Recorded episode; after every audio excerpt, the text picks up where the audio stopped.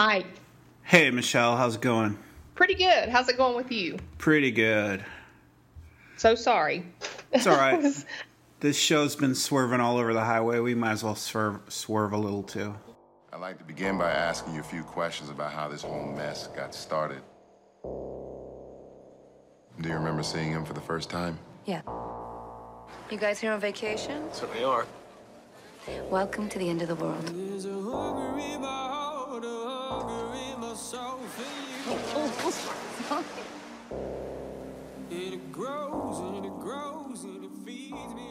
We are definitely swerving.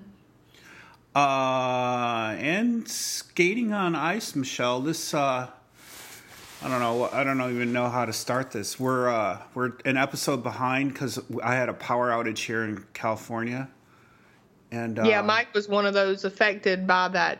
What was it? Almost a million people without power for several days. Yeah, power company turned off the power because we have the Santa Ana winds that blow all the power lines into the trees and make them catch fire. So they turned the power off on purpose for three days. Yep. that was rough, huh? Well, it sucks not having power. It wasn't rough. Yeah. I mean, Well, you didn't even get to like watch the episodes, or you know, I mean, at that time. So the episode uh, seven, last week's episode, not this past week, but yeah, I mean, it really. it was a little interesting because it's like you're you're um you're just going about your day, and all of a sudden you notice like every gas station has you know 50 cars in line. you're like, what the hell? And then uh, you know you go to the store and like all the ice is gone from every ice st- store that sells ice, and you know people are stocking up because there's no power to get gas from gas stations, and there's no power to make ice, or your refrigerator's going to go out, so you need to keep all your food iced up. Yeah, It's but what about freaky, like your freezer and stuff? I mean, we, you know, we have a lot of stuff in a deep freeze. And um, I mean, it would be very costly to us to lose that. That would be terrible. We'd literally have to go get a generator.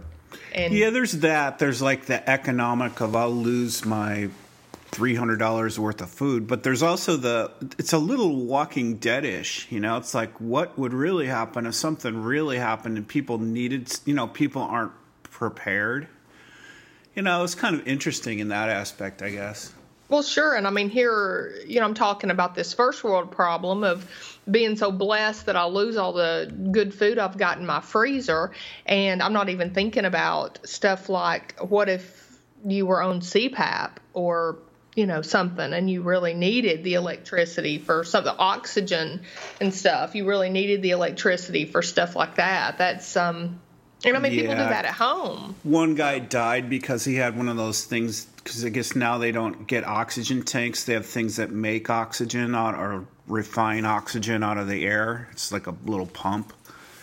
And but that was just bad. I think that's kind of bad planning on their part. That you know, because they did kind of say we may shut down the power.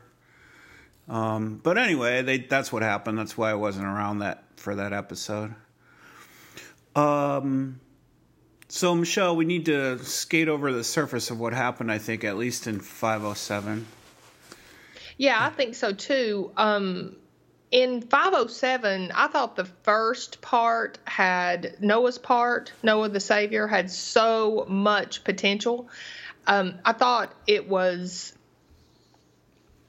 There was so much they could have done with that, and it just was horrible. It was horrible. It had a lot of good information in it, so I wouldn't rate it too low, but it was just horrible. Noah was, again, in his eyes, the savior of everything and the voice of reason. And what was up with Whitney's acting? I don't blame the actress. I blame like Noah's perspective of it, but that wasn't a Whitney we've ever seen. She's actually probably a really great actress based on that because I didn't even know who this person was. And part two, Joni's perspective, I don't even know what to say. I've got nothing nice to say, so I'm just going to zip it on the part two. Part that's, two was that's good news so for bad. a podcast, Michelle. I mean, what can you say? What can you say about that? Well, I said they uh, jumped the shark in the previous. They're swerving one. all over the. Okay, we have Sarah and Jennifer Jason Lee back in 508. We got to deal with that. We have Sasha and his mysterious daughter. We have Eden coming up with Me Too. They're jamming all this crap in with freaking three episodes left. You know, what's next? Are they going to go on a vacation to Hong Kong and jam that in? Because that's part of the news now, too. Well, and it was only supposed to be two episodes left. Uh, they were they were supposed to condense. Not that that matters, I don't guess, but the last two episodes was supposed to just be one long finale that they ended up spacing out. I read. So I mean, there was literally two episodes left when they're doing all the stuff that they did in like you said, episode eight. And they gave us so much Joni in episode six, and then another half of Joni in episode seven, and then no mention of Joni in episode eight. I thought episode eight was a whole lot better than episode, well, six or seven, or probably on back. But so episode seven is old Ben, pretty much. Or was that six? I can't. No, that was well. Old Ben and Joni was all of episode six. That was the full episode of just Joni. All right. And, and we did that one. I honestly couldn't even remember. It was so bad. I had to go back and look. Um, the second part of episode seven was full Joni, and I know I said it before, but old Ben, I mean, is just I, I don't even recognize that character as the character. Yeah, so that, episode seven is the one we missed. Yes, we missed old Ben. No, we did old Ben in episode six. Okay. Two, didn't we? Maybe not. Maybe we didn't do old Ben. You're right. Maybe we didn't. Um, but it was all of Joni. That's what I'm thinking. I picture Jeez, Joni Michelle, and Ben. thanks for keeping me on track. I know we met him, I think, in episode six. Yeah, that was the, the whole one of- where she goes and gets stupidly duped by him. Just so stupid. So stupid. I don't even know where to go with that, but we should probably at least talk about the first part, right? Before we get into the Joni No, whining. let's just skate across the surface of it. This ice is thin. We got to skate fast, Michelle. okay. okay. I don't want to go through the scene by scene of the Ben one. What do you have to say that's important? I'll, I'll give you. Well, I'm I'm talking about Noah, the Noah part. All right, And well- how he he went okay, the the whole gist of it was that he and Whitney went back to Bruce and Margaret's house to um, plan Whitney's wedding, and Helen couldn't go. And so Noah was the savior of everything. Whitney is ready to like throw in the towel at every opportunity. Anytime some snag comes up, and by the way, I have a daughter that's getting married in just like 10 days. And trust me, I know about snags that come up. I'm definitely dealing with and hearing them every day. And every time a snag comes up, Whitney is throwing in the towel. I mean, she just don't, we just won't do it. Well, we just she won't do shouldn't be doing it. She shouldn't be having a wedding, Michelle. She's got no money. She has two jobs. Her she has a boy, boyfriend slash fiance husband who won't work, and she's he looking at a seventeen thousand dollar wedding dress. She shouldn't. She should have a picnic in the backyard, and that's it. That's simple with lemonade and you know homemade food, not wedding dress shopping. And she's she's sh- shopping with monopoly money. She has no money to do any of this. No, no, you're you're absolutely Or postpone right. it for a year until if I have to have the beautiful one, then postpone it. she can't postpone it because they're going to deport Colin. well, they should.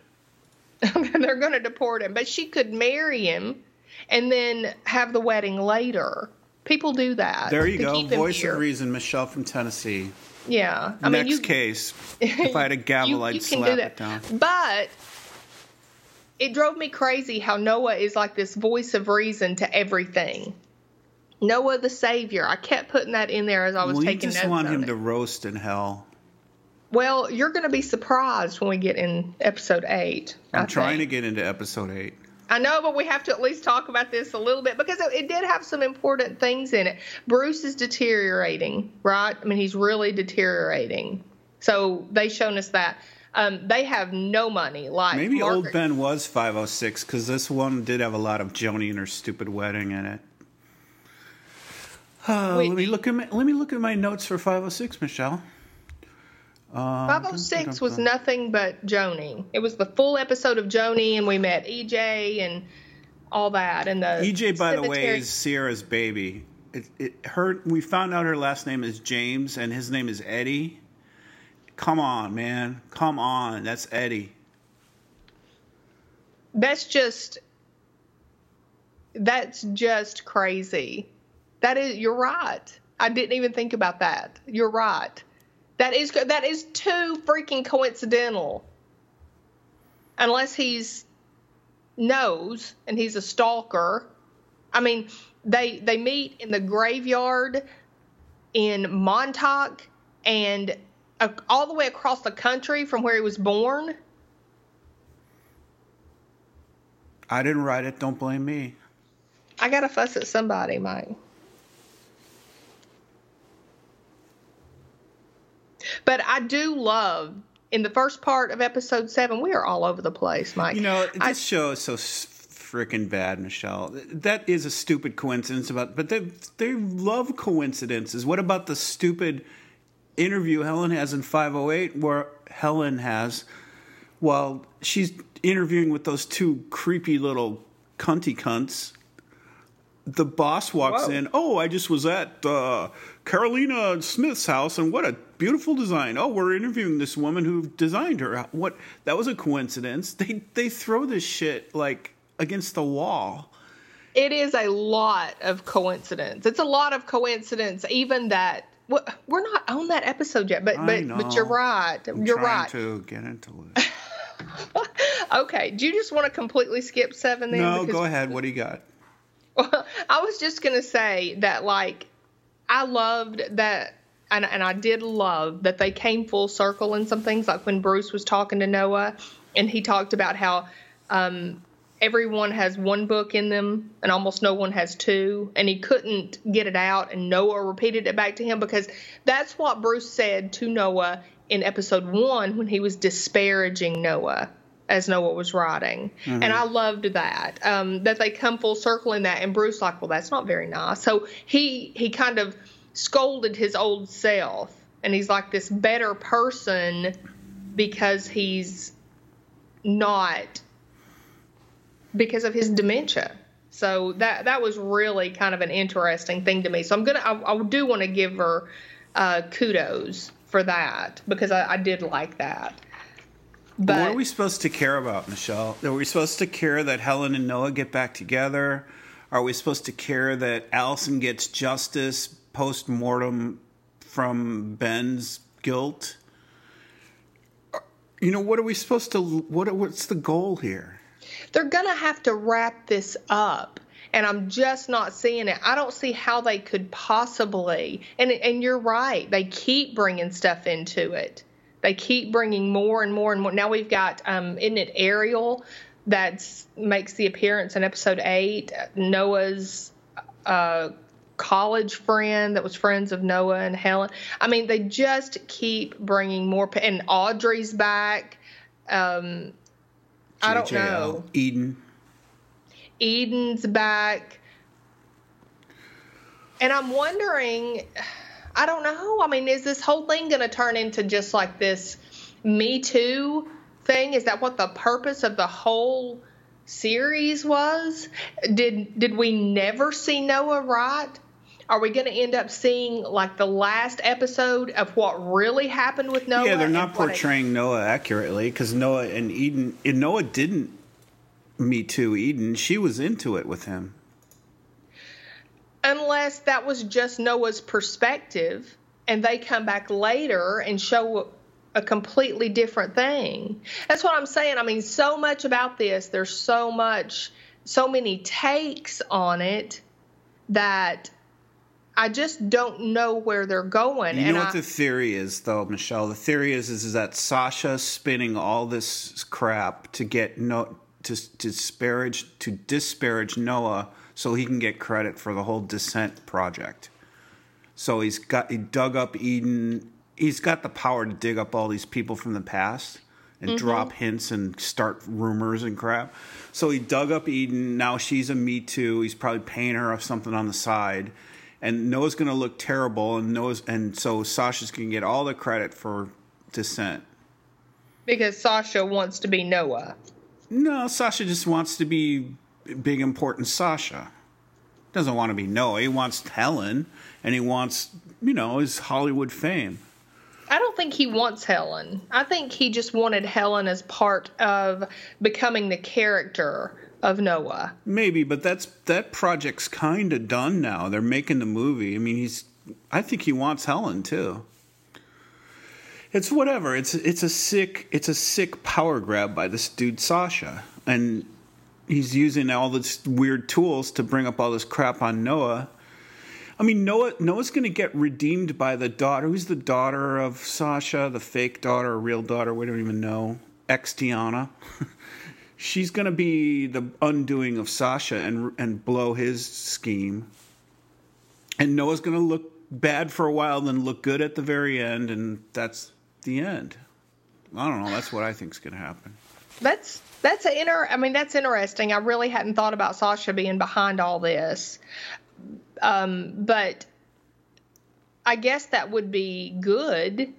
But I mean, is Sasha really powerful enough to get people to lie on people? I mean, that that's just Yeah, everyone falls to his feet from from Hollywood people to investors to even d- decorators. I was at Sasha Mann's house. Sasha Yeah. Mann's house. Ooh, Sasha Mann. He's the man. I don't know, Michelle. It's just I'll be glad when this is over. Well, I mean, I have to confess that normally um, I watch this alone and I take notes on it, and then I watch it again with my husband, and he hasn't even watched it in the last couple weeks. After that Joni episode, it was really like, I mean, it's just torture for him. So he would normally bring up, oh, let's watch it. And he hasn't brought it up, so I haven't even asked him to. I mean, he doesn't even. I, I made a comment last night about having to pod, you know, about not having to, but podcasting this. Oh, you have to. And and he he didn't say anything about watching it. So I mean, he's done. Literally like four, five episodes out of the whole series. And I mean, he'll probably watch them. We still have them taped, but I don't know. I mean, he's just he's he's done, so I can't blame him. You know. Michelle, sweet little Stacy Solloway gave us the whole oh, jump back to 508. Spoiler alert if you still care about frickin' 507. but she gave us the whole story in her little story, her little space story. Stacy was great. Two lovers go into space thinking they're getting farther apart and they're in the same orbit and end up together. That was beautiful. That's that was Helen perfect. and frickin' Noah, right? Of course, of course, and it wasn't just that. I mean, she was great when she was cooking. Everything about Stacy was great. I don't care about her cooking. I'm trying to bring this in. That's what she's. That's the story. That's Well, all. yeah. I mean, it's good that she was cooking. Don't get me wrong. No, that's not what I mean. But we'll we'll talk about that when we get there. We'll argue about that when we get there. Okay. Oh, so we're at 508. Um, I did want to bring up about 507 before we get there that uh, we saw Louisa again, and we found out we already knew that Cole and Joni moved to Vermont, but she moved to New York, back to New York. So how she was like this constant presence in Joni's life, I mean, I guess that's possible. They're not that far apart. I don't know, but that was kind of kind of different. And she was also really bitter.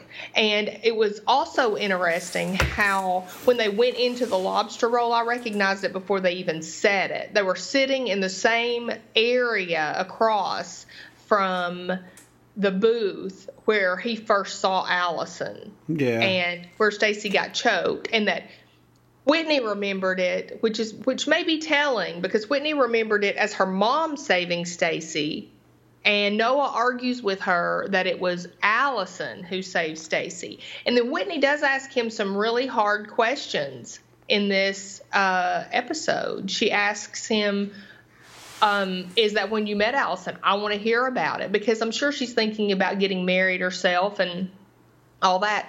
And also, Whitney confessed in this And I and I did want your opinion on that. She confessed to cheating on Colin with Furkat. She didn't tell Noah who it was, but she confessed to Noah. And I'm curious- back too. We forgot about that mess. Furkat is, I know, I, you're right.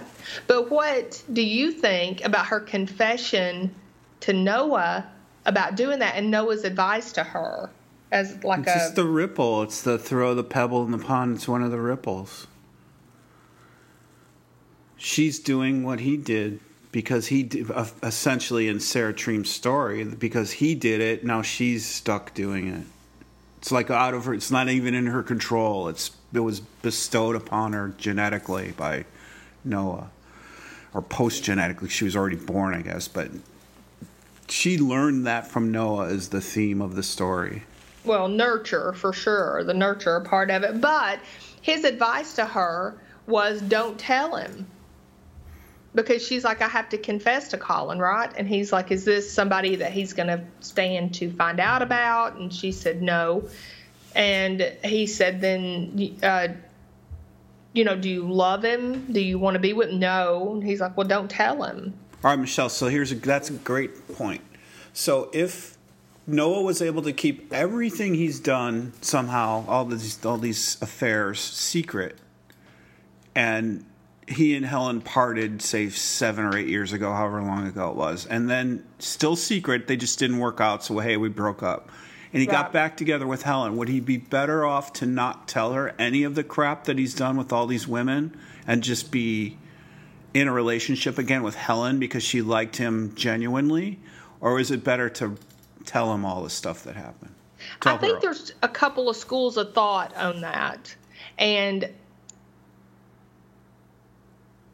it's one of the schools is what you don't know doesn't hurt you. And that the confession of that is for the the the cheater, not for the person that they've cheated on. So Well, that was Whitney's position. It helps her more than Colin. Helps Well, her sure. process it and Sure, but at the same time, you also have the fact of, you know, does does the other person not have the right to know and make up their own mind about what they want to do? But what it really, does it matter? What does it matter if it's all water under the bridge? what does it matter? Yeah. Because it takes away the the cheated on person's choice.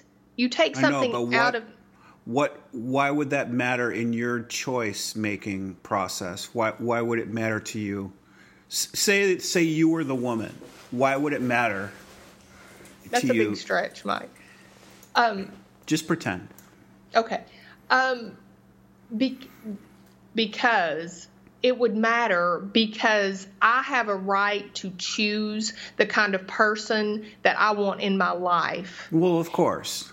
And if I don't know, if somebody is deliberately keeping something from me, then they take away my ability to choose smartly. What if somebody was a drug addict and totally healed and processed and is no longer a drug addict? And you didn't know and you fell in love with them. Would that matter? I If they think didn't so. tell you? I think so because I feel like you have I feel like you have a right to know. I just, Who- Mm-hmm. I, I guess, I get your point. You have a right to know. You either have a right to know or you don't, and I agree that you you do have a right to know. I'm just trying to figure out why it matters. What what what, what value do you? How do you use that information to make it valuable to you? Well, the point is it may or may not matter. And I think that is very fair and very reasonable for any person to decide. It may or may not matter. But at least it's the cheated on, it's the lied to's, it's the victims, and I am not fond of that word, but it's the victim's choice at least to decide that they're going to go forward in this with this person, knowing the person. Because, I mean, it's just like Allison said in one of the previews. You know, she's like, How can I tell you I love you? She's talking to Ben. She goes, I don't even know you. Just because he was, and I'm just because it was huge, but because he was married. And she didn't know him. You know, you have to know somebody to know if you love somebody. And how do you know somebody if there's big things that they're keeping from you that they don't want to tell you because it might alter how you feel about them? I don't know. I do think it's a really complex conversation. And I do think there is some merit to unloading on somebody to alleviate your guilt. But at the same time, I see the other side of it too. What what do you think about it? I don't know. There's, I mean, there's some comments in the website like you may be done with the past, but the past isn't done with you. That's pretty profound. I think that you, you may be done with it, but like you're saying, it may mean something to other people that need to know it to process it. I I agree with you that you have the right to know everything but I'm just I'm just and I don't know the answer even for myself. If you asked me the same question I'm, I've been asking you, I wouldn't know how to answer it very directly. Why would I want to know? Hmm, I think it would be good to know, but what value of it of knowing is it to me? Right. So. Yeah, I mean, and if I was happy, if I was just happy with that person and they weren't sneaking around the corner every Saturday night to get a hit of heroin, and they weren't they really weren't a drug addict anymore. It really wouldn't be valuable. To, it, you know, it'd be almost detrimental to me to worry about it and to wonder about it. So I don't know. Yeah, I guess, but I mean, a lot of times stuff like addiction can be inherited or at least that's the current thought on it, right? So if you marry somebody who is an addict and you have children with them, not knowing that they were ever an addict. I mean, it's just, I don't like taking away somebody's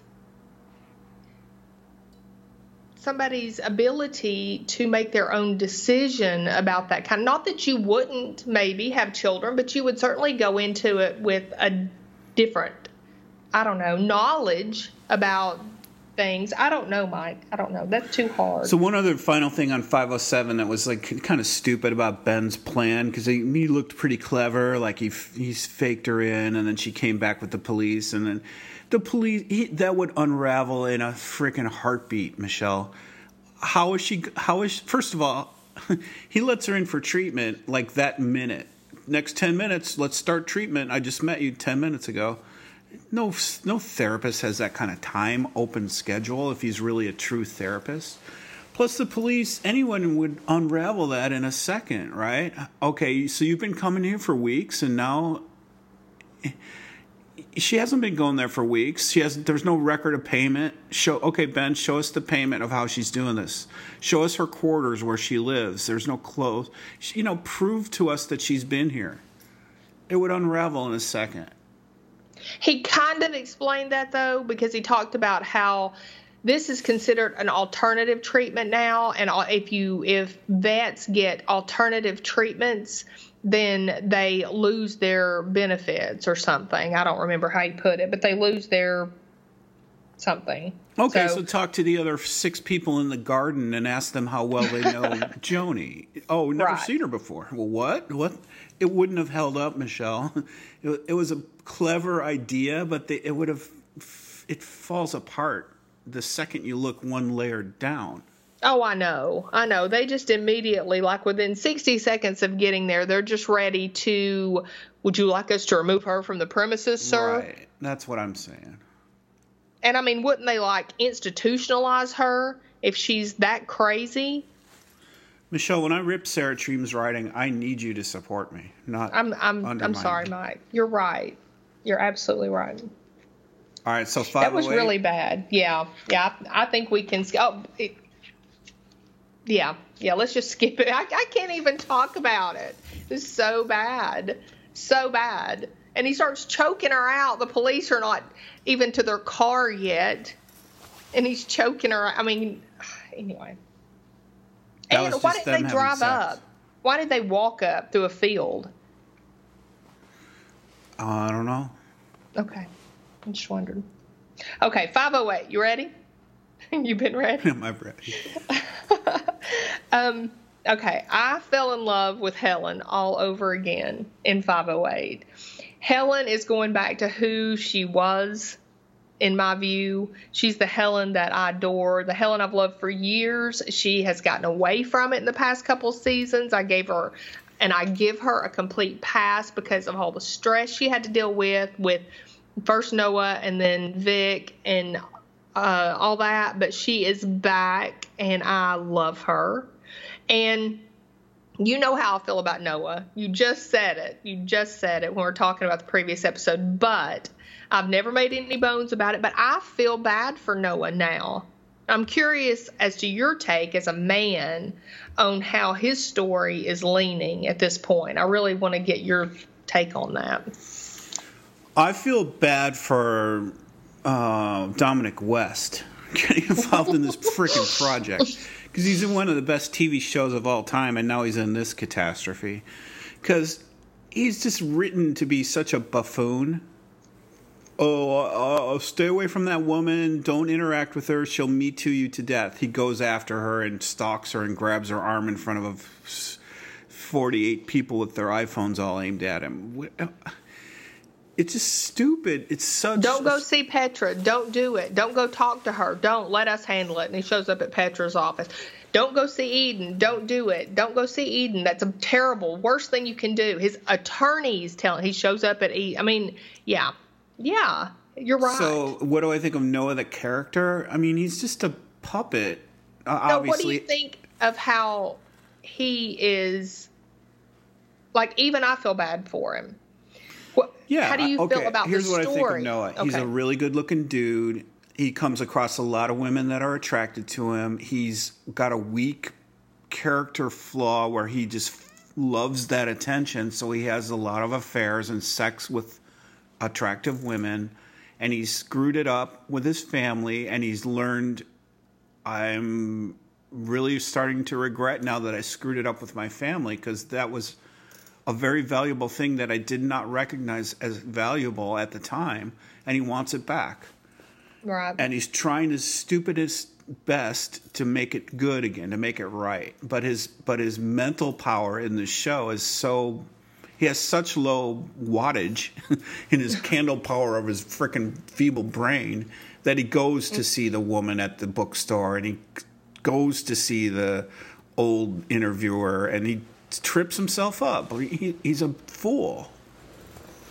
He's written as a fool. I really hate.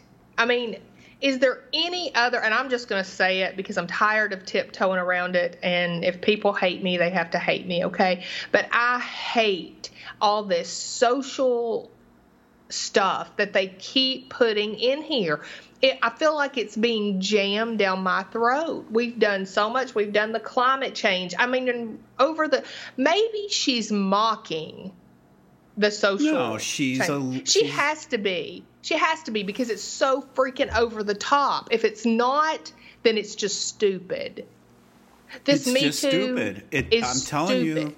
Oh, you have a you have four babies? Jesus Christ, lady, why? what's wrong with you? Why would you? Why? Why? You know, ugly. Yeah. Sarah Treem knows how to build herself some cunty cunts, Michelle. I will say that because these two monsters. I'm dragging you into 508 to start. If you want, you want to come with me, you can. but we're starting this damn episode. She's talking to these two interviewers that are just the worst women ever invented and maybe maybe a woman is the best way to invent another evil woman, but these two monsters are horrible. Interviewing Helen. Mm-hmm. Yeah. Oh, yeah. They are. And Helen is warm and nice, and she's name dropping a little bit. Sasha Mann, Carolina Weinman, and she's impressing. I put these tweenage girls. I mean, they're like so young compared to her and she shows them her Instagram that Trevor set up for her because I didn't realize this, but Helen's not been on social media. And they mock her for followers, but someone private follows her that we later find out is Christiana. They ask her to call Carolina in front of them right there. Prove it. What would you say to that? I would say, I mean, you want me to prove it? Yeah. Why didn't? I mean, well, first of all, that was kind of confusing because why? why didn't Helen just say, you know, I don't feel like I need to prove that. You can check. You're welcome to check all of my reference. Oh, but why is she afraid to prove it? Because she knows that Sasha stiffed Barry, her husband, on that movie, and so she's afraid that Carolina is going to hold that against her. Well, that's just more. I hate saying the word cunt, so I'll just say CC. That's more. CCism because then she thinks, then Sarah Treem thinks, oh, this other woman's going to be a CC. you know, the the woman whose house got decorated. She's not even going to give me a good reference because my my my partner did something out of my control that was met that was mean to her partner, so she's going to be mean to me. Yeah, but I think that's a fair way for Helen to look at that because you would worry, especially as badly as Sasha. She wouldn't. She wasn't worried Barry. enough not to mention it as part of her portfolio. Well, that's true. That's but just true. Michelle, just the writing. I mean, what what a coincidence that the boss stumbles in during this interview and says, "Hey, I just heard about this great new design project that happened during your." Beyond, yeah, I, I, yes, absolutely. The coincidence, like we've already talked about. But if somebody in an interview said, call her up, I would say, no. I would say you, you don't you don't use people like that. If you want to find out, then right, like you said, it's it's public knowledge you can see, but I wouldn't begin to call up a client to prove something to somebody because that's very unprofessional. Well, it's unprofessional to roll your eyes at somebody who says they have four children and like, why? That's like Yeah. saying I have, I've had three DUIs and I just got a fourth one. Then you roll your eyes and say, why? Not that I have four children. Oh my god! The only clever thing in this episode, Michelle, was Christiana's Instagram name. Was it Instagram? Yes, it was. XT Anna. Cross T Anna. Christiana. I thought that was okay clever. People are pretty smart with that. Okay with me.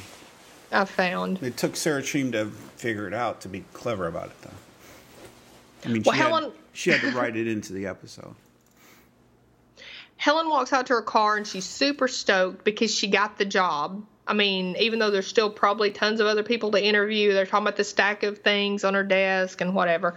And um, Whitney calls, and it's Helen's birthday, and we they let us know 50 times that Helen does not like her birthday, and she does not. And this is the beginning of it and Whitney's calling from the east, so no time has passed, right? Where she's there with her dad and she's singing her dad's praises about how much help he's been and how she's excited about the wedding. I honestly thought at the end of that that she was at the end of seven, the scene with Whitney and Noah, that she was not going to marry Colin. I thought She she, still had may not. yeah, but I thought she had decided when she said, I need to go take this dress off. I thought that was a, I'm not going to do this because Noah was sitting there saying, take your time, you know, do what you, anyway, evidently the only reason wrong. for Colin and Whitney is a reason for them to an event for them to go east. yeah. She may not marry him. They may go all back east, and at the day of the wedding, she may look at Colin and say, "You know what? You're a freaking fuckhead, and I don't want to marry you." But the tool has worked to get them all back east. Well, the interview is why Helen couldn't go, and they made it sound like Helen just w- wanted to work and she couldn't go, but she had this big interview, and that's a big deal. Whitney's telling her that she's going to wear her wedding dress, and then her phone buzzes, and it's Christiana saying that she wants to meet up with Helen. So Helen pulls up at home, and she has this social worker that's in her driveway that starts asking her questions about very leading questions about Sierra. And Helen's like, she just seemed tired. Yeah, I talked about bad poker players. Here's Mm-hmm. another bad poker player, Michelle. This stupid social worker. Any uh, signs of abhorrent behavior, drugs and alcohol, or poor decision making?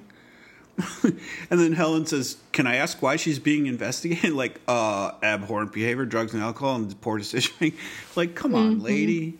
Oh, I can't know. tell you. I just freaking told you with my question. Again, this isn't the poor social worker. This is the poor writer's room of the affair. It's just, it was so bad. So Helen goes to Sierra's totally destroyed house. I mean, we've never, I mean, this is ridiculous. First of all, she's got toys that are way too, you don't have a tent for a baby that's not even crawling. Anyway, she find, I mean, what's she going to That's do? Stick Sierra. the baby in the, oh, okay. maybe, maybe like Sasha's swing he's got outside. Um, but Sierra is smoking, I guess, or vaping THC or whatever that she does and sleeping on the couch while Eddie's wailing from upstairs. Helen scolds her. Sierra tells her that it's because of the accident that she's been investigated. Helen tells her that this is serious. She could lose Eddie. And um, then she tells her that she has to leave and get her kids, but Sierra needs to get up and get dressed and clean the house, which Helen's kind of motherly to Sierra. You know, is, um, Eddie's better off getting taken away from Sierra. No, no. Why do you say that? I think sh I think he is. I think he's. Look at her, man. She's she's a drug user to the point, and an alcoholic where she wrecks the car with him. She lets him cry. I think he's in a bad spot. I think if I was a social worker, I, you know, I don't have ever have. Maybe I'm totally on thin ice myself here, Michelle. But I, he's not being treated. He's not being taken care of very well. No, he's not. But number one, Sierra is all alone, and those, particularly those first babies, when you are so out of your element and being like alone and doing that, I'm going to give Sierra a lot of grace in that. So you're saying And- she should have another baby? No, no, no, no. But I think Helen's right. I think Sierra has postpartum depression, and I think that she needs to talk to somebody, maybe get on some kind of medication. And you don't hear me say that a lot, but I do think that. And she needs some help. With, I mean, she just needs help. The baby doesn't need to be taken away from its mother. And we find out that if the baby's taken away from its mother, it's going to be given to her mother. And that's like the last thing, right? Do you really want Eddie to go to her mother? JJL, man. That's horrible. That's terrible. But Sierra kind of confronts Helen here. She's like, "Don't act like you care about us. You you've been too busy."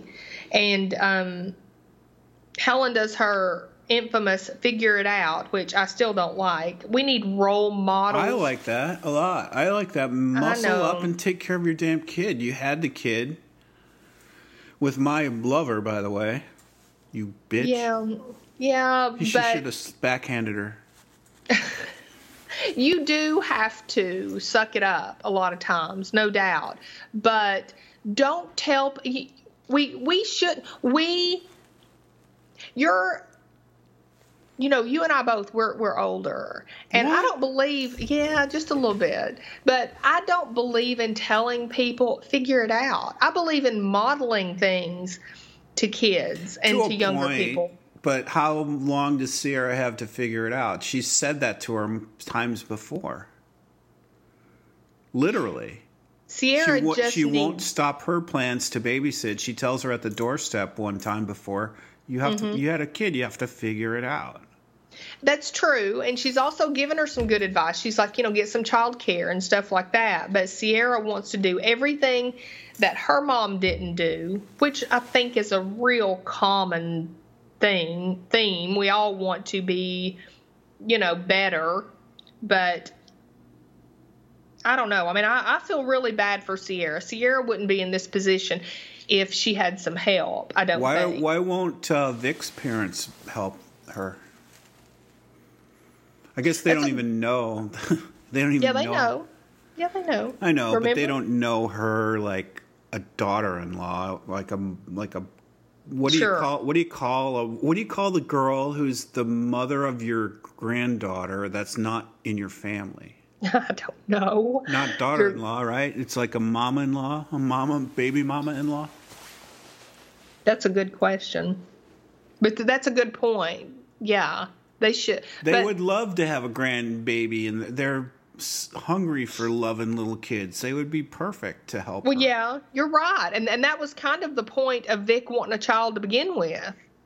At that point, was for them. He wanted to do it for them. I think he even said as much.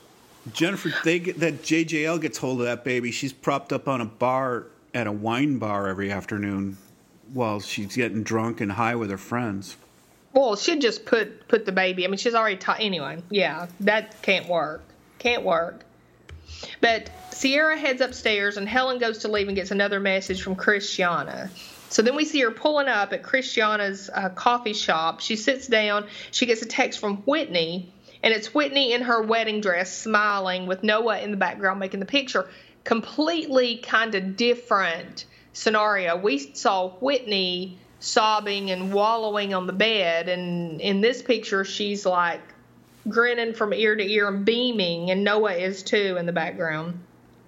But Christiana comes out and says that Sasha got her mom on drugs, that her mom came from a rich family. And see, this is this is Helen and Noah's story too. We see it again and again, right? Christiana says that her mom came from a rich family and supported him for the first 10 years of his career. And the money she's asking for is her own money that her mom left her, but Sasha wants control over her. So she wants Helen to talk to him. She's going to be 21 next month and she wants the trust broken. And Helen says she'll think about it. Yeah, this is believable because this starts to tie some loose ends together versus Sasha's version that she's just a drama queen, um, you know, hitting them up for money and being a nuisance. This makes more sense. Her Christiana's version makes sense to tie these ends together. Well, absolutely. And later on, when Helen asks him, she says, "Why didn't you just? Why don't you just send her the money every year, or whatever?" And he says, "Because he doesn't know where she is." And Christiana's saying, "I have to camp out on his doorstep." You know, I mean, she came there. Why wouldn't he say, "Oh, you're here. Let me give you the money"? So yeah, Sasha's not telling the truth, obviously. Well, plus if he has ho- hold over her, then she can't. Re- if if Sasha's here's what Sasha says to Christiana in the back room. He says, "If you ever tell anyone that I got your mom hooked on drugs, I will stop sending you any of that money." Right? He can control her by this, and so it's it's uh, Well, evidently that was part of the agreement of her getting the money to begin with, according to Sasha. She could not disparage yeah. But Her, we know now Lilith. Sasha's a liar. If it turns out Right. Sasha's a great guy and Christiana's a liar, this show is really gone. It's going off the rails, off the rails. It's clear that she's telling the truth and Sasha's just a weasel. Well, Helen goes back to Sierra's, who now looks great, and the house is picked up. So she's superwoman now. And everything's in order, and the social worker's there. And Sierra is stupidly trying to impress her, offer her stuff. She's home cooking all the baby's sweet potatoes and all that kind of stuff. They discuss Sierra's mother and that she has multiple homes, so she really doesn't have any relatives close by. And then Sierra sets the baby on a freaking countertop beside a butcher knife and walks away. And of course, Helen runs in and saves the day by grabbing Eddie. And then the social worker's like, I've seen enough. I've seen enough. I'm leaving. You mean the social worker who's the worst poker player in the history of child investigations? I mean, come on. Come on. You don't set your baby on a counter instinctually. Well, she has seen. I've seen enough. That baby's going to a new foster family, Michelle. but that's not where the baby's going to go. Helen goes after the social worker and pleads Sierra's case. And the social worker tells her that hypothetically, if Sierra's found to be unfit, the baby's going to be put with her mother. It ain't going to a foster family. I know that's me. If I'm the social worker, I'm getting it. I'm saving Eddie. Look how Eddie turned out. Yeah. He's sitting in graveyards picking up women, picking up chicks in graveyards, Uh. Yeah, we, we shouldn't know all that. Okay, so Helen goes back in to comfort Sierra, who's a mess and sobbing on the floor. And this is where she um, Sierra saying that maybe Eddie should be removed and placed someplace better, and Helen saying that she needs to come stay with her. She needs to see a therapist and all that kind of stuff. And Sierra is so relieved. She's like sobbing and thanks her for that. Yeah, So Helen there- adopts both Eddie and Sierra She does. with that one sweeping move. She does. But that's Helen back, and Sasha pisses me off with the stuff he says in this. But Do we need to see more that Sasha's more of an ass than we already know that he is? Haven't we seen enough? yes, I've seen enough. I've seen enough. It's ridiculous, right? Maybe Sarah Treem's a bad poker player. She's showing us her hand too much. I mean, he's horrible. He's horrible. They're walking back to the house, Sierra's suitcase in tow, and Sasha jumps out and scares them to death. Uh, he's come back from Chad or someplace, right? And he, because of a civil war. Okay, first of all, no time's passed, right? Because anyway, I, I don't. I, this time thing drives me crazy. No time's passed because Helen, because Noah and Whitney are still in the East, so no time has passed. But now Sasha has been in Chad for weeks. I like that Stacy shuts him down, though. Sorry, Michelle. Got to keep you on track here. I'm sorry. Okay. Yeah, he wants to take her to dinner, but Helen can't. I mean, he wants her to drop on her birthday, drop her plans with her kids, and go to dinner in San Francisco with him. He gets all angry away, yeah. and yelling at her. Helen Plane's waiting for he- us at the airport. We got to get out of here. Let's go. Yeah, go pack a bag, pack a bag. I mean, that And could be fun or it could be freaking horrible. And it- he's on the horrible end of the spectrum. I guess it could be fun, but I mean, if you've got kids, surely they're going to do something for your birthday. I mean, or at least they're going to want to see you. It's Not just ridiculous. kids. Oh, okay. But Helen invites him to join them, and he's like, "Oh, okay." So inside, Sasha's sitting there trying to tell Stacy how to cook. He keeps correcting everything she's doing, and she's smart him about this being her dad's recipe. And Helen's like, Sasha, knock it off. Stop. Let her cook. And then Trevor tells the story about how his mom hated her birthday, always has, wouldn't let them even get her a cake. So Noah would make a lasagna and put a candle in it. Yeah, Trevor's a cunty cunt too, by the way. Oh my gosh. Oh my gosh. This is a, this is a CC show full of CCs in this 508. I wish it wouldn't be, but okay. But okay, he so- is. Don't you think he is a little CC the way he's always bitchy and I don't know other better way to say it. I didn't think he did anything in this episode. Some of the episodes of He interrupts have- Stacy's story like I interrupt you all the time. He interrupts Stacy- Stacy's nice little story. I didn't even remember that. Well, I guess maybe. Well, Stacy's trying to be nice and tell her story and do this nice little cooking thing, and she can't get a. Maybe it's Sasha that's mostly interrupting her, but I don't know. I felt bad for Stacy. Stacy's such a sweet little likable character in this mess of other hornet's nest of other people that I latched onto her, and I loved little Stacy. I love Stacy too, but Stacy's not all innocent, right? She's just like really scolded Sasha and put him in his place. Well, he should have been. And then she's telling the story, the astronaut story, about that they were together, then apart, then together again in the end because it was meant to be. And all this time they thought they were moving away from each other, but they were actually in orbit and meant to hmm, meet Who again. could that be? Right. So Sasha mocks it. He's like, I need more wine. He calls her a tragedian or something. I mean, He's a just ridiculous. professional storyteller, Michelle. He knows an amateur when he sees one. Is that what it is? He's a Okay. Hollywood. He's a he's an influencer and creator in Hollywood. He knows how to tell stories. Not this little Stacy brat interrupting my plans to go to San Francisco. Well, Helen really likes the story. She's obviously thinking about Noah. It's just so over the top. And then there's banging on the door, and it's Adeline. And she wants to go right now. We have to go right now, right now. She didn't introduce herself to Helen or anything. She has a baby nurse for Eddie, and Sierra needs to be institutionalized. She doesn't want the negative publicity, so this must be must be done urgently. Sasha knows Adeline, and they start chit chatting and reminiscing. Yeah, how does he know her? because they're both actors. There's a thousands and thousands of actors. and he can't even remember Helen's name. Remember, he's like, and I'm here with uh, uh and Helen goes Helen. It's like okay, so bad. They're showing him so bad. So this whole scene, and it's pretty long, is Adeline trying to bully Sierra into going right now.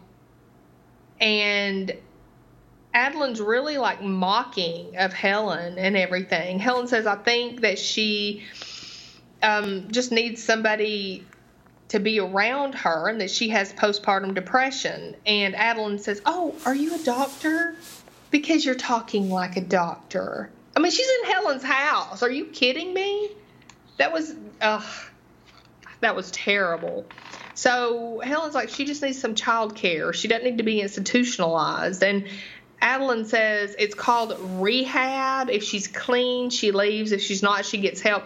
They're not showing like Sierra doing heroin, right? I mean, she's smoking some THC, right? Is that what they're talking about? Michelle, drug abuse is drug abuse. If you want to, if you want to condone it, that's up to you. Okay. well, she evidently has put Sierra there as a teenager. So Sasha interjects and tells Helen to stay out of it, and Helen tells Sasha that he should stay. Perhaps you should stay out of it, Sasha man. I like that. So. Is this the is this where like every other word is fuck? You should stay the fuck out of it. You should get the fuck out of her life.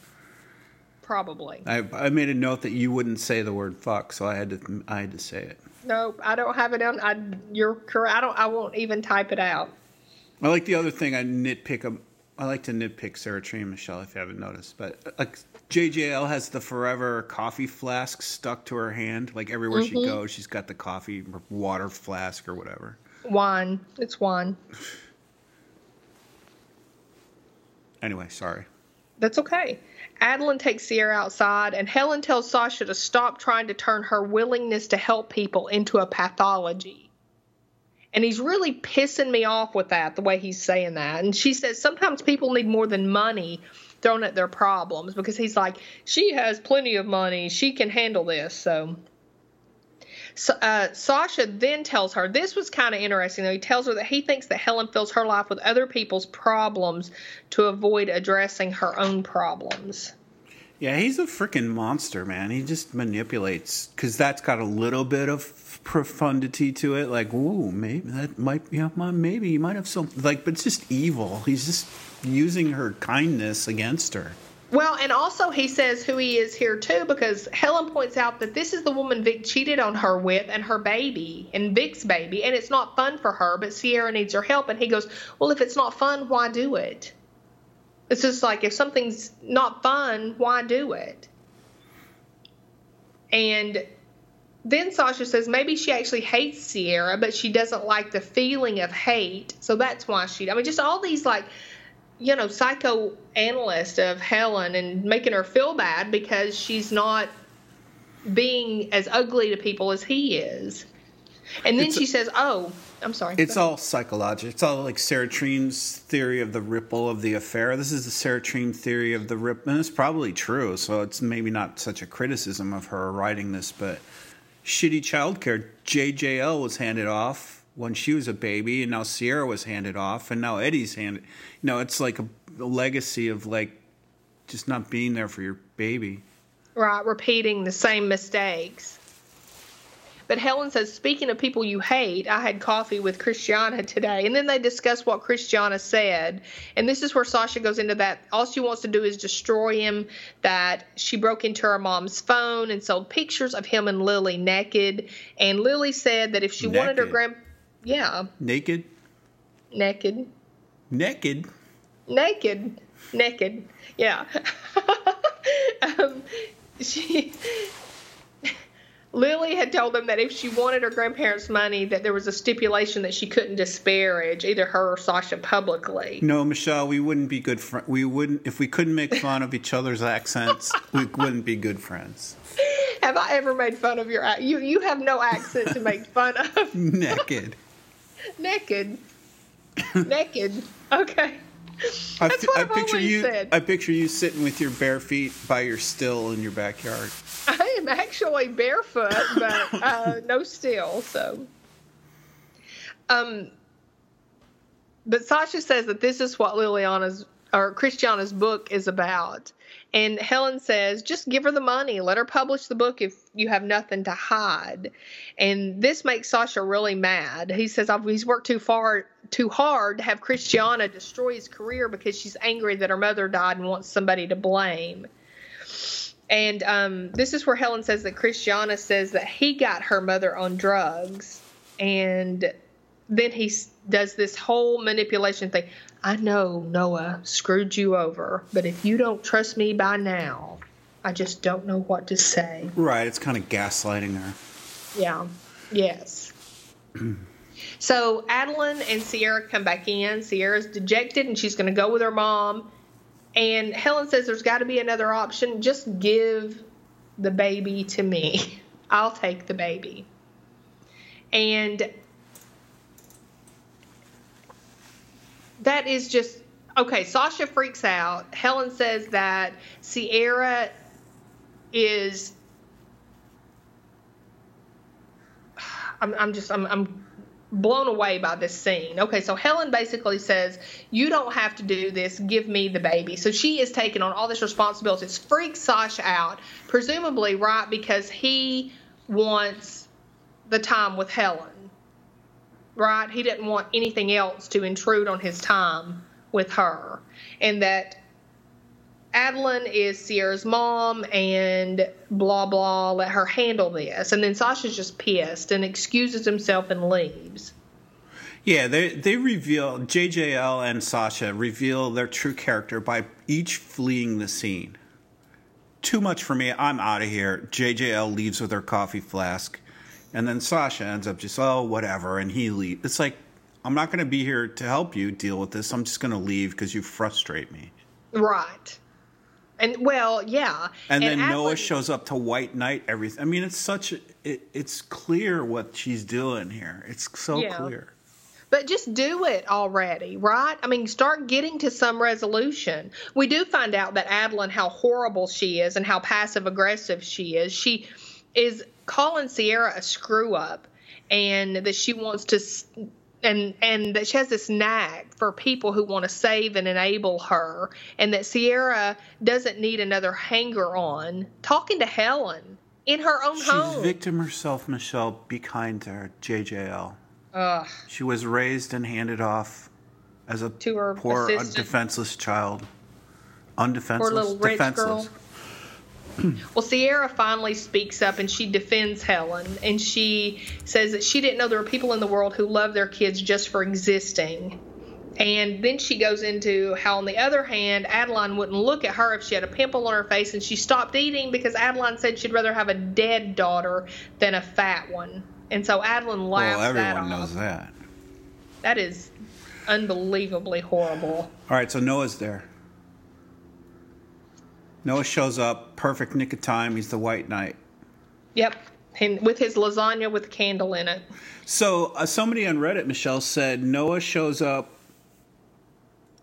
with a bag of store bought lasagna in one side, and then a plate in a glass like mm-hmm. thing where he made it himself in the other one. Right. I didn't catch did. that, but that's pretty clever. Yeah, he did. In the first one, it's homemade and it's got a candle in it. In the second one, it's just a bag he kind of throws at Helen as an excuse to be there. He didn't throw it at her. He kind of did. He kind of shoves it at her. Not well. He's a little. It, he's a little. It's a it's well, a tender moment that he's not that it's too close for him to, you know. It's too. No. All right, we'll no. get to it. He's there for a reason. He's there to tell her warn her what's coming in the Me Too thing that his uh, that John, his attorney, told him to. Well, he's also bringing her a nice birthday dinner, Michelle. Well, a nice reminiscent birthday dinner of what they used to do, and they, that's her favorite dinner. Come on, give the dude a little credit. Where's the damn candle, Mike? Can we have a candle? No? Okay. Well, part two was Noah and Noah was just a train wreck. I didn't even like this part of it. Everything about this part two annoyed me. So the other part was good to me. So this is bad if this tells you anything. If anybody's tired of my griping, You ever notice that all the women in Noah's sides of things, actually in his whole life, I don't even know if it's just his side of things, but all the women Noah interacts with uh, are hotties. All the agents, the interviewers, the secretaries, the publicists, they're all attractive women. No one never comes across a frumpy, dump, dumpy lady like the child investigator. Mike. They're all hot. It's true. Even the ones trying to ruin him and be mean to him, they're all attractive women. And and Helen and Sarah and all the other regular people come across regular people. Yeah, I didn't. I've not put that together, but that is a good point. You're right. But then again, I mean, he, you know, guys like that, if he is as he's being portrayed Guys to like be, what, Michelle? You're disparaging Noah. a little bit. Guys who have this propensity to go after the affections of attractive women, they're going to be friends with them. That's who. Well, don't you think it's fair to say that attractive because Noah's an attractive guy that women come to him? Okay, I don't that find Noah attractive season. at all. I don't find him attractive. So Well, I have a hard is. time Dominic viewing West it is, as come that. on, Michelle. Come on. He's an attractive guy. Okay, that's your opinion, and I'm sure it's a lot of people's His opinion. personality might not be attractive, but he's a physically attractive guy. In the you- first episode, the first season, the first episode, I could not understand what Allison would even see in him. He is not attractive to me. That doesn't mean anything. It just means that I'm not attracted to him. So I don't see it that way. But yeah, I mean, I'm sure he's he's that kind of alpha male thing for the most part, and right? he's physically attra- uh, okay. You're right. It's subjective. I agree with you there. See, But- I think sh- Cole's good looking, very good looking, and he is the opposite of Noah to me. All right. So, I'm sorry. To a guy, Noah and Cole are both attractive. It's the easy. It's an easy stamp to put on both of them. And Yeah, the- I don't. I And don't his character in the show, though. he's attractive, Michelle. He's show, they show him, and we first meet him. He's like going to health clubs, and women are coming up to him and hitting on him. The point of the story, the character that he plays is an attractive guy that some women may not find him attractive. Okay, but he's not hundred percent, but he's ninety-seven percent. Okay, but then if he's 97, then Cole is 100 plus, and Cole's not the douchebag that Noah is. Well, you're putting Noah's personality into it. No, but we're talking about the women who come up to him. If women are going to come up to Noah, but just because he's so freaking irresistibly attractive, which literally I could gag, then then what about Cole? He'd have all the beautiful Well, he women. probably against him. does. He probably attractive people have more attractive people coming to them. They attract people. They have more people to deal with because they're an attention-getting entity. They have people coming up to them more than plain people do, and that pre- that presents Noah and Cole and people that are attractive with those types of challenges. Like, do I stay? you know, do I have fidelity with my partner or do I engage in an affair? I mean, they have more opportunity to be. Oh, geez, don't tell. Look, I'm, I'm having an allergic reaction to what you're saying. Literally, like my nose is stopping up as you're speaking. It, it's. like your peanut allergy. I don't have a peanut allergy. Um, I have a shellfish allergy. They do, Michelle. People, Mike, stop, stop. Seriously, it's it's not it's not that. Oh, the the poor attractive guy has such a hard life because he's the one who has to. he does have more. Okay, the guy, the homeless slob under the bridge in a sleeping bag, doesn't have too many affairs to worry about. The the So he's the lucky one, right? the And smart, Noah, attractive writer in walking around. Brooklyn does have more. Okay. Okay.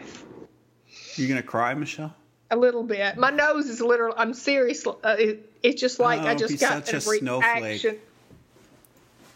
to you and your take on Noah. I can't stand it. Okay, so Noah is with Ariel, his high school, his college friend, and they're talking about all this stuff. They go into a coffee shop, and he brings up Petra's question to him, which we didn't go into in episode seven, where Petra called him and asked him about Eden, which was kind of important. But, um, and how she asked him, did he pressure her to have a sexual relationship? And this is where Ariel suddenly goes from Noah, your life's turning around. Everything's great. You're so attractive, Noah. I've just been attracted to See? you my whole life. Um, yeah, to well, Noah, you do have a bad reputation in the publishing world. And Noah goes into the fact that Eden was the aggressive one, and Ariel scoffs at him. Nobody believes Noah. Okay, why does nobody believe Noah? Well, you earned, believe him. He's earned. I believe that nobody believes him. I, he's earned that. He's disreputable. He's an ex-convict who's. It appears. Who's what? No, no, no. You just said that all the women come up to him, and he's he's actually at a disadvantage to the homeless guy under the bridge because he's got harder decisions to make because he's so freaking good looking that he's like a magnet. He's more tempted. He's more likely to be tempted by infidelity than some slob who's not attractive. That's not hard to grasp, is it? no, that's not hard. But but that does not mean that he's at a disadvantage. Mm, Well, maybe Dang, that's not I wanted the, to like protect Noah in this one, and now I'm getting mad at him all over again. We'll get mad because- at him. That's okay. I know, but I didn't feel that way But until this this this friend from the past is attractive. Audrey's attractive. Eden's attractive.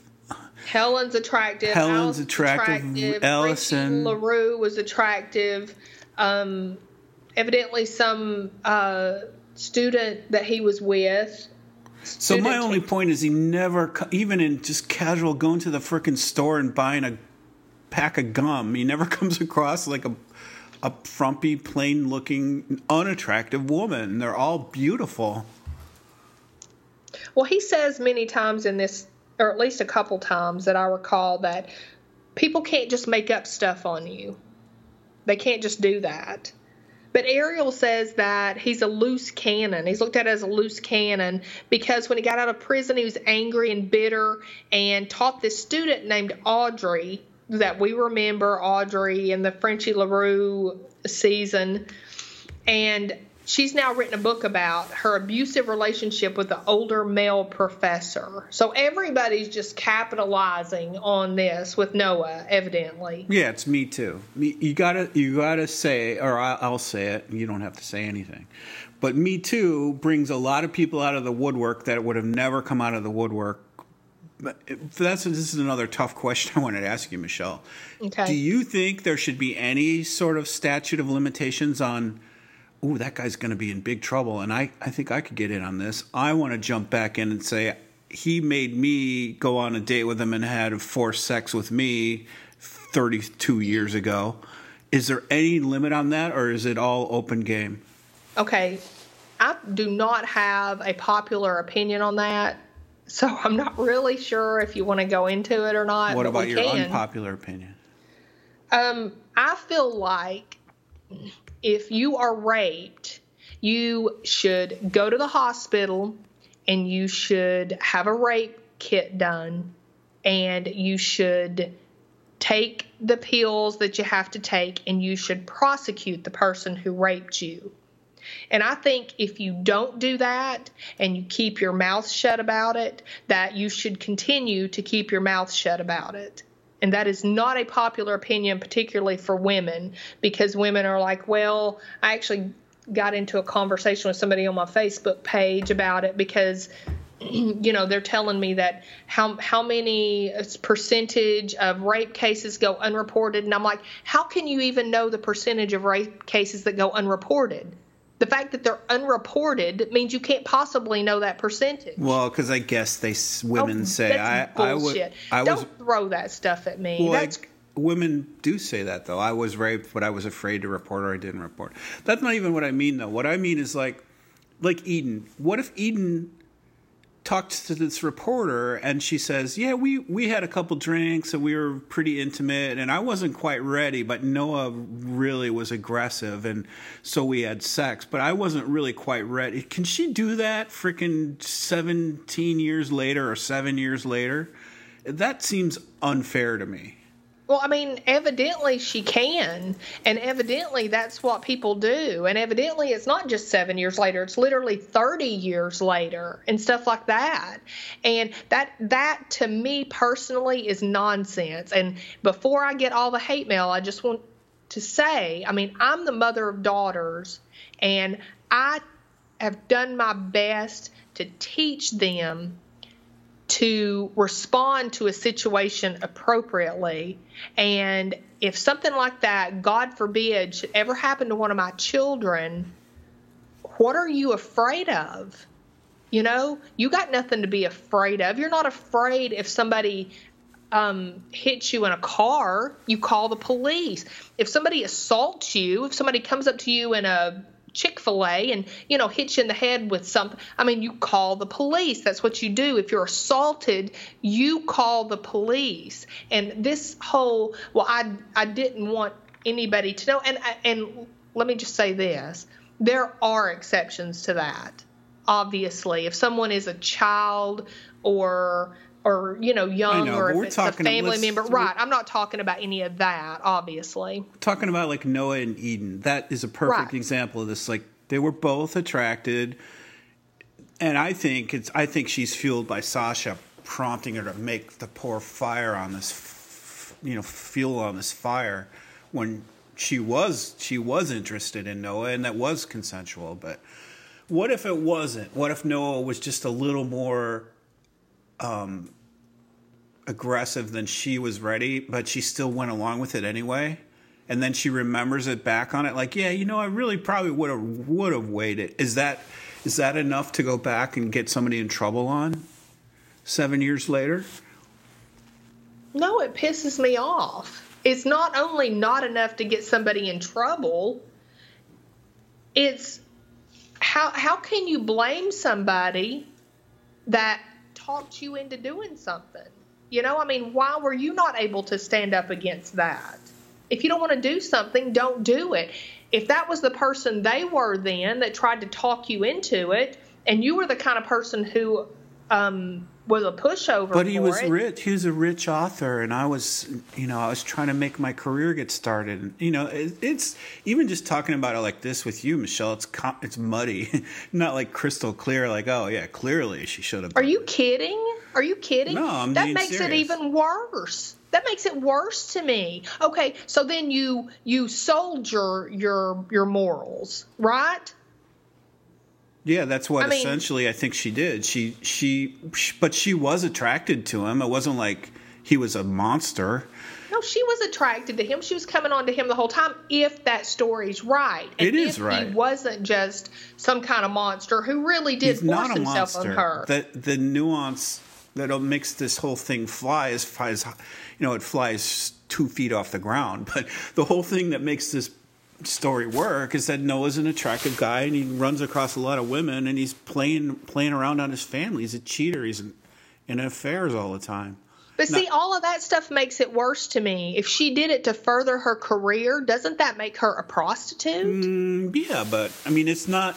It's well, don't different yeah. You can't say yeah, Well, but then she turns to me. against him later. because she's attracted to him. This isn't a Harvey Weinstein with a woman thing where that furthered the career of actresses, but that guy was a mon- that guy's literally an ugly frickin' monster. Noah's not. Noah's like an attractive, like, oh, well, it'll further my, further my career. And he's a pretty cute guy, and I'm having a pretty fun time at this party. Why not? You know, that's different than Harvey Weinstein for me. To me, I don't think it's different at all. If All you right. want if you want to be with somebody, then take ownership of that emotion and that feeling and do it. And despite what your motives are, if you want to be with somebody, then you know that is certainly a choice that you're making. Well, nobody that- wanted to be with Harvey Weinstein, and But they did. They did want to be with him, and maybe it was for different reasons. no, but they nobody wanted to like if he didn't offer them some sort of career advantage, nobody would have been with that ogre. Okay, but, But- that's not the point. The point is, is that the woman looked at what she was being offered and accepted it, Well, that is that is the prostitution end of it. Yeah. and then to come back later and say that you know, I, I mean, I just and I could picture Look. this, Michelle. I could picture two women having a drink, just two women by themselves, and one saying, "You know, I slept with Harvey Weinstein, but I got that role in Kill Bill."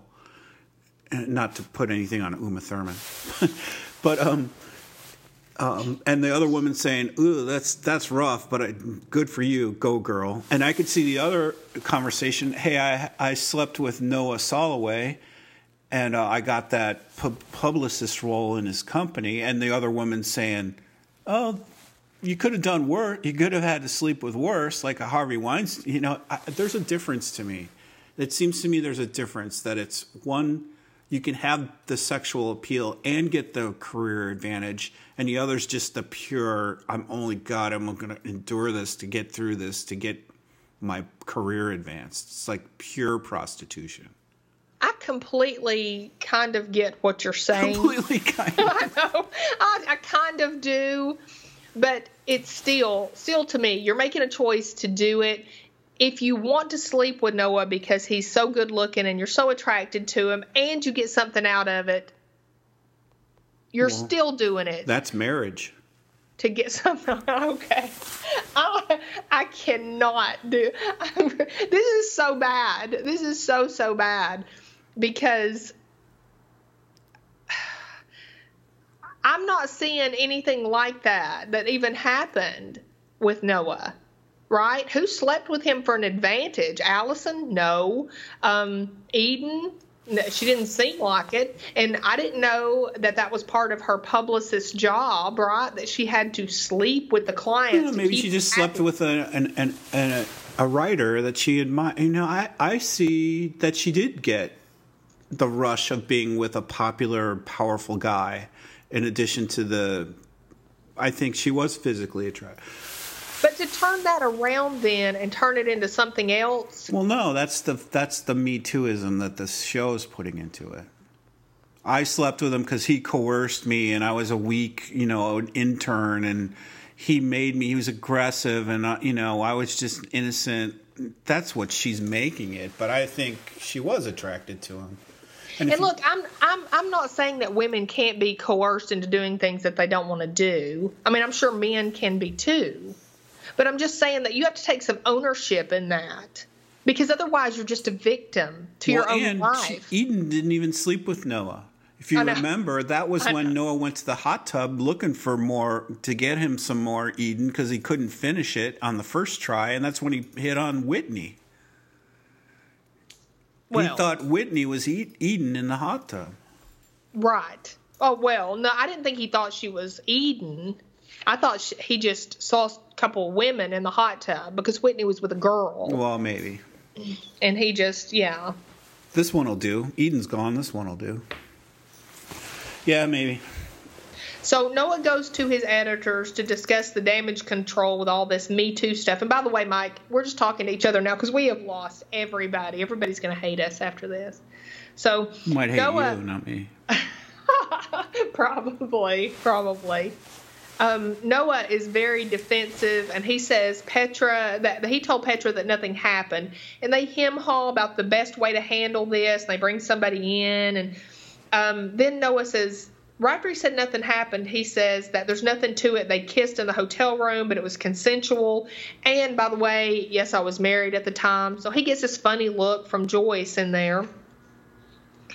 And then Noah says there's a difference in poor judgment and being criminal, but Joyce says not in the court of public opinion, which is how we try a lot of things, I think, now. So Noah's mad about all this, and um, he says it wasn't anything, and he insists he's just going to go talk to Petra and sort this out, and they freak out at him and say, "Don't do that."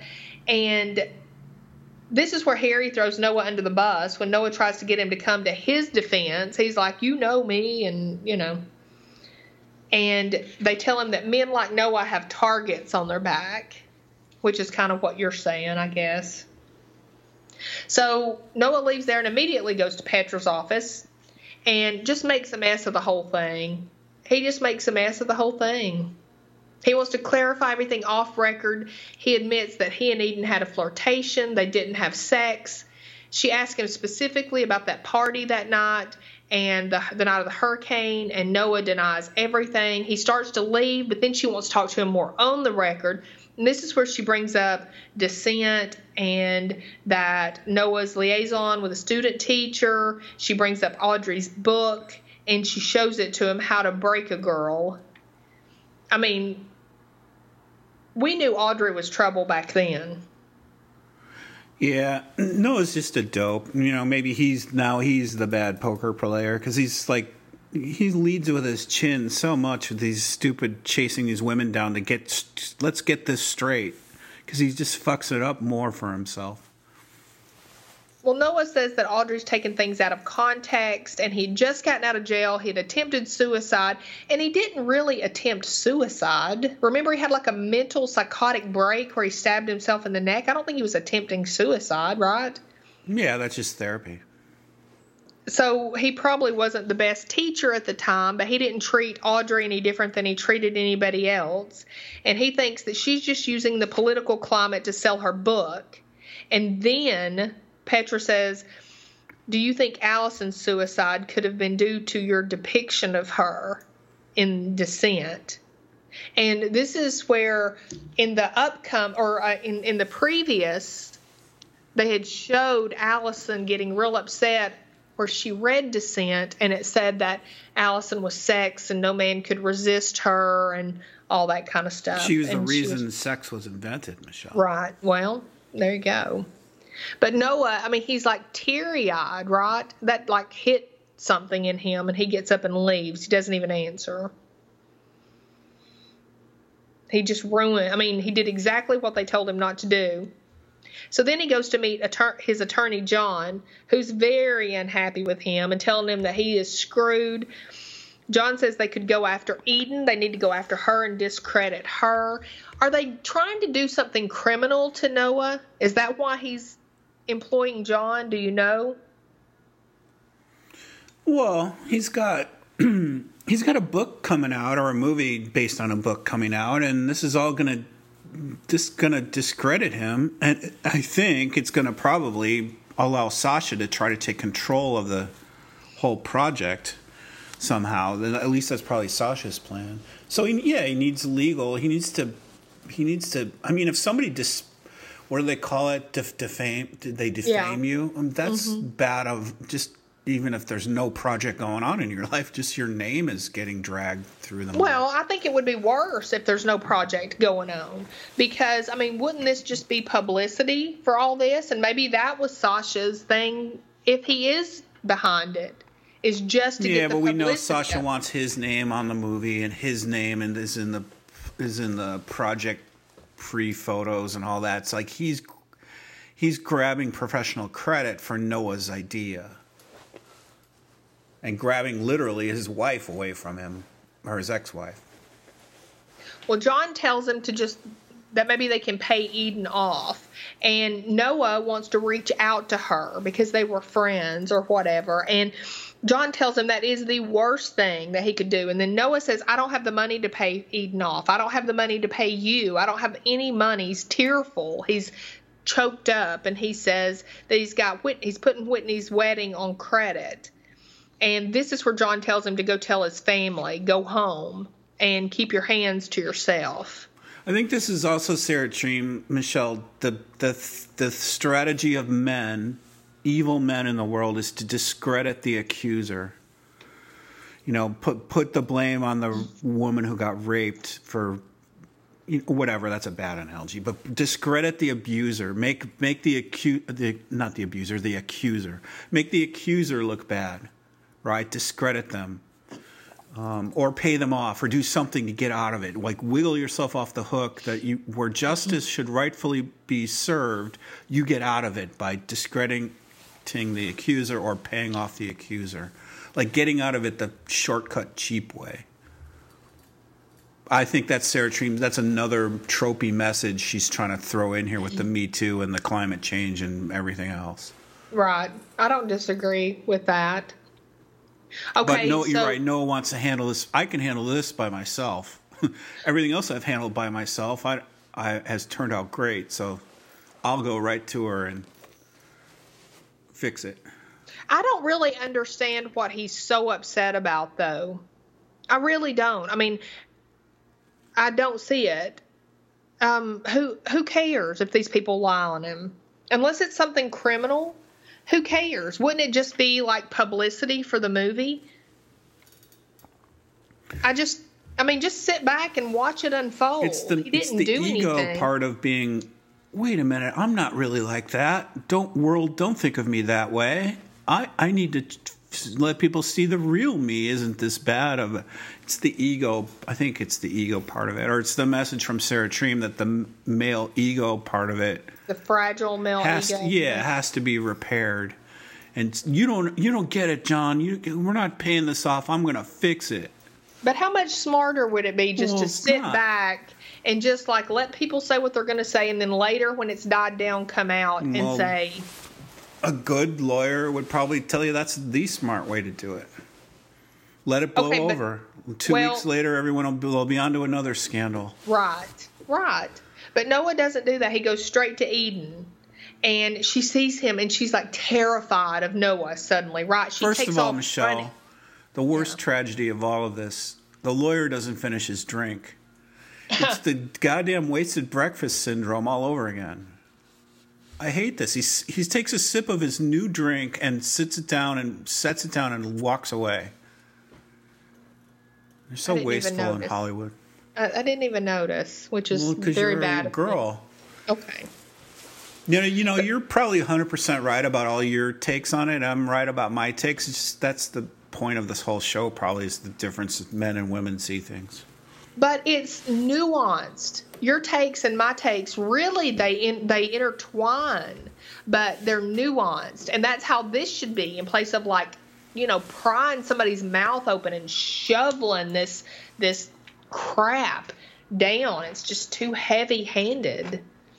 But anyway, Noah leaves John and runs to Eden when he's not supposed to, and she's scared of him, which is ridiculous. I mean, it's ridiculous. She's running away from him, and she tells him that he came to her hotel room, got her to do drugs and have sex with him, and he needs to just be honest with himself. And it was my job to keep you happy. I mean, come on. He goes after and he grabs her arm and says that she's the one who wanted him. And then he leaves with everyone making a video of this interaction. What a monster. So then Noah's at Helen's door looking all distraught. and He brought lasagna, but there is cake. So he didn't even remember their childhood and not the cake. Helen's sweet and says, Aw, lasagna for my birthday. And Helen tells him that Martin made the dean's list and they did good. Hey, Solloway, we did good. Helen keeps getting a phone call, and it, we find out she's got this phone call several times, and it's Petra. And she goes off to take the call. And um, when she comes back, they're all gonna um, drink some champagne to celebrate, including the underage kids. So hang on just a minute, Noah. I'll be back. Yep, Noah's rope doped himself into another corner. That's it. He didn't get to her in time. He didn't get to tell his family on time. He missed it by four seconds, and she's going to find out the hard way At least there were no gravestones, Michelle. With different dates on them. Get ready for the broke but happy Helen and Noah. We'll That's- see. I don't know. I don't know. I mean, there's more into this. Okay, on the next on. Helen asked if this is going to turn into some Me Too story, which we know that. Helen asked him how he couldn't have known it shouldn't be this hard to tell the truth. And I don't even know what she's talking about. Sasha is telling Helen that the best thing she can do right now is distance the kids from their father. Yeah, I'm going to take that advice from you, Sasha, hateful man. Whitney is asking Furkat. His middle name she- is Hateful. Yes, hateful. Sasha, hateful man.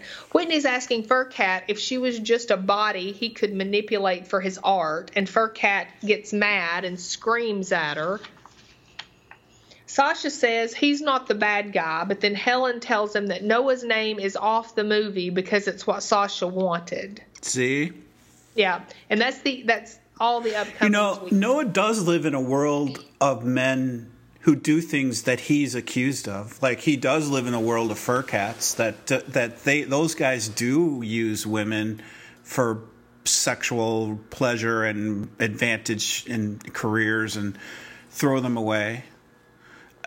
I don't think Noah's like that though. I think Noah is a a dope in the middle. He's he's a dope in the middle of all of this. That he gets advantage from his affair, he gets his pleasure, but he's basically underneath. It's there's some good to him. I don't think there's any good to a guy like Sasha, or a guy like Furkat.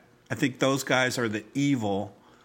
I don't think Noah's on the same group of the spectrum as Furkat and Sasha. Well, maybe I'm different. I don't know. Maybe. But uh, probably. But I am really attracted to smart people. And the physical doesn't have nearly as much to do as the intellectual to me. Well, Furkat and Sasha are smart. No, they're not. I mean, kind of, I guess, but not really. I mean, Sasha's sitting in a swing outside and he doesn't have furniture. I mean, that's not smart. You know, I don't He's know. made his, he's made a production company out of creating stories and media, and he, he's smart. Come on. Furkat's not smart. Furkat's disgusting. He's not smart. But anyway, despite them, I wasn't specifically talking about them. Maybe that's why I don't find Noah attractive at all, is because you're right. He is a dope. He's just a dope. And he's just like, he's like some bobbing buoy going down some, some raging river that just gets slammed into stuff. And he just is like oh that hurt. Oh that hurt. I mean he's just like has no control and no ability to foresee anything with his actions or inactions of stuff and it's just i really find that unattractive so maybe that's part of Now my you're just being mean, Michelle. maybe that's part of my thing. But I feel bad for Noah in this. I think Noah's definitely getting the raw end of the stick.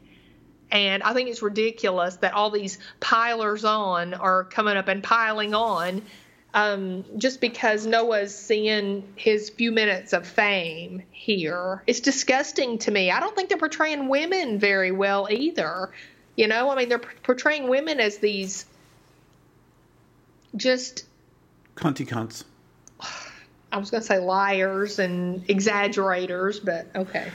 Come on, Michelle. We got JJL, sweet as a button. We got the two interviewer women, really sweethearts. We got the, Mm-hmm. who else do we got? Christiana, Christiana's nice. She, you don't think that. I, I do believe. I believe what happened to her happened to. I believe she's maybe a little confused, but I believe her story is true. you don't believe she stole the pictures of Sasha and Lily and naked pictures and sold them? Hey, you said naked. Did I, say I made a didn't say change in the naked. world today, Michelle. I'm so happy. How did I say it before? Naked? naked. Naked. That's how I would say it. Naked. Okay. I don't know. Maybe she did take pictures to to protect. I think Sasha's doing her wrong, and she's reacting to it. So maybe she has a little bit of leeway to do some stuff to keep to keep to protect herself. But um, I think she's telling the truth, and I think Sasha's working her. Okay, so where are we going? Well, now we've got one more freaking episode than I thought we were going to have to do because it goes up to eleven, like Spinal Tap. but we're at five oh nine next, and then I don't know how they separated it, but I know Sarah Treem directs five eleven. I saw that on the Okay, IMDb. but where are we going with this? What's what's your prediction? I'm sorry. Helen was- and Noah are going to go back together to to Whitney's wedding, and they're not going to have any. Noah's probably going to get axed from this movie project and not get credit for it, and they're going to be broke but happy. And who knows if they're literally married again or together again? But I think they maybe what they'll do, maybe what proxy for Helen and Noah might be might be satisfying is we see Joni in the future go back to her husband and kids and and maybe learn learn how to be happy so that the ripple stops.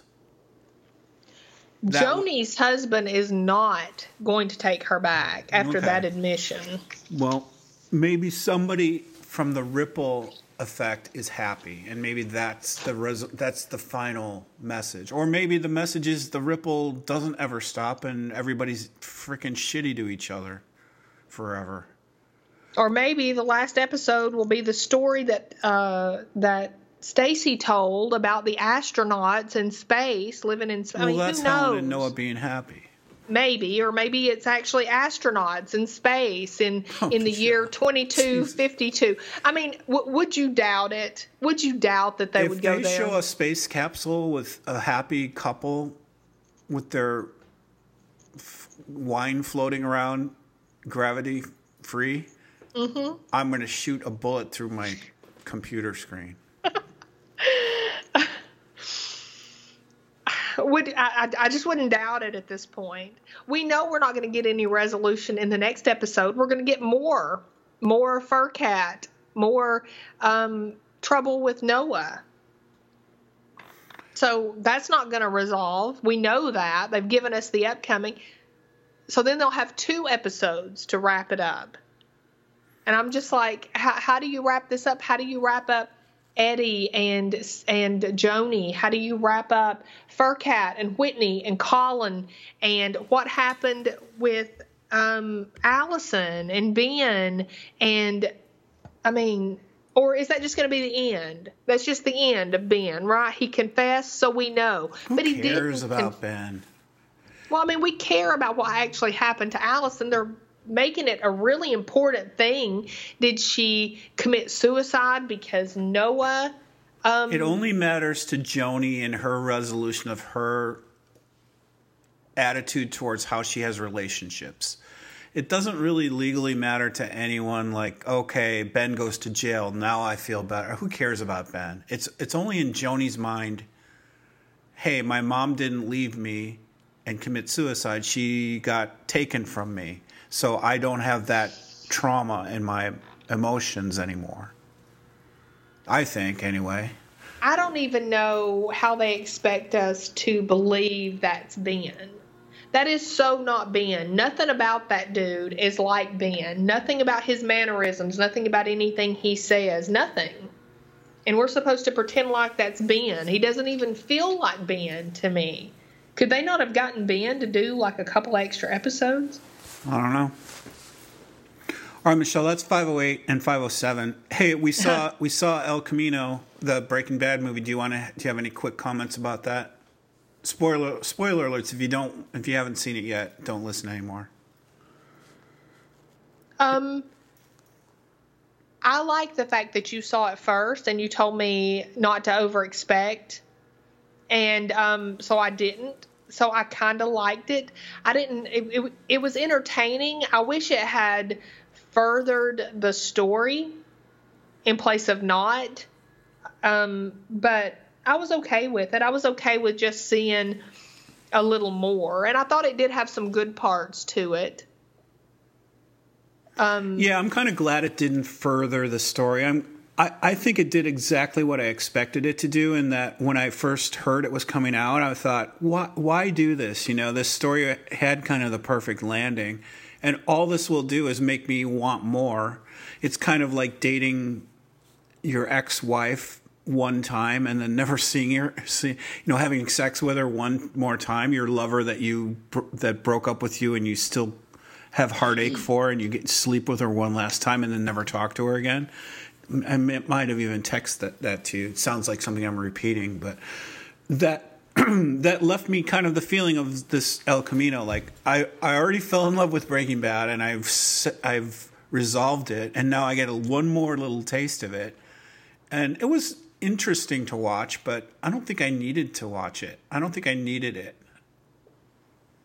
No, I completely agree. Uh, Jesse had got away, and we knew he had gotten away, and I never assumed that he got caught. I assumed he got away, and I was just okay with the fact that he got away. I don't think I knew that he got away. I think he got out of that crime scene, but I don't. I wondered if he got away. Oh, I assumed he got away. Okay, I did. I didn't. I saw it like, Yeah. hmm, I wonder if he gets away. I wonder what happens to him after you know two weeks from now when he's got to put gas in the El Camino and he's still in mm-hmm. New Mexico. But they do make it pretty clear that he gets away and he goes to his dreamland of Alaska and has a little bit of money to start up whatever he needs to do there. So, and we saw I some thought- more about how Todd and the because we never Jesse didn't appear very much at all in season five, the last season of Breaking Bad. Right. he was in that hole in the ground the whole time. So it was kind of interesting to see what he went through. And Todd was creepy. Todd looked really creepy in that sociopathic way. Yes, yes. Todd was Todd was one of the scariest characters in this. I thought they spent, you know, I mean, I I could critique it. Um, I thought they spent a lot of time, like with Jesse tearing up uh, Todd's apartment, like a lot of time, and that was a little unnecessary. And then, you know, there was there was a lot of uh, things that were kind of ridiculous, like them those guys deciding to split the money with Jesse, and of course the guys are interested in nothing but cocaine and hookers, and I mean it was just you know that was just silliness, but Hey, that's guys. it was interesting. Oh, did Sarah Train write this too? Oh, it, but it. Mike even asked me. He said, "Did uh, Vince Gilligan direct this or whatever?" And I said, "I don't know because it didn't feel like he did. It felt so different." But he, I mean, he did. So I don't know. I don't know. Anyway, Breaking Bad had a pretty big impact on us doing podcasts, and so I think our, one of our very first podcasts was talking about Wendy in the hotel room drinking her root beer. Yeah, that was our first Jesse. podcast. And the song Wendy from the Association. Yep, it sure was. And by the way, that was our um, anniversary. Our anniversary was just a couple of weeks ago. Our anniversary. Our podiversary. That's important, Mike. We must celebrate things. That's All right, I'll bring you a lasagna cake, Michelle. Thank you. I want a candle. Don't hand it to me in a bag. All right, that's it. Five, we'll keep it under two hours this time, Michelle. What do you know? What is it? 146? All right, so 509, 10, and 11. Maybe they'll add a 12, Michelle. Maybe we'll be lucky. If you're listening to us, please wrap this up. Add a 12 if you have to, but wrap it up because I'm going to be so upset if this doesn't wrap up. I really mm, Okay. am. Okay. I feel bad when good stories don't wrap up, not when shitty ones. I'm just going to be glad when this is over. I'll miss the Yeah. podcast because I love having fun jamming it with you here, but I'm I'm not going to miss the story. Man, me either. I'm not going to miss watching it, which makes me sad because in season one, this was so good. It was so nuanced and so good. And it's just, I'm just, I'm worn out with it now. So, I watched, I looked up some stuff, and I noticed how many viewers watched the affair, Michelle, and yeah. season one was 720,000 per episode average. Season two, 840. Season two was the pinnacle uh, with a million viewers in the 12th episode of season two, million one hundred thousand. Then 650,000 in season three, 500,000 in season four, and 182 people in season five. no, I don't know. Season five's not, figures aren't, it's like two or 300,000. It's way, We're way the- down. we're the viewers of this. Yeah, I've I've noticed like on Twitter, whenever um, anybody puts up anything about the show, all you get in response is, I had to quit watching. It got so stupid. I had to quit watching. I mean, I've seen that again and again and again. So I really admire you people who've stuck in there with us to finish this. I'm not sure I would have finished it if we weren't going to podcast it. And I do really enjoy, like you said, us being able to get together and do this. But but the story, man, and I I really hope they do give us some kind of resolution.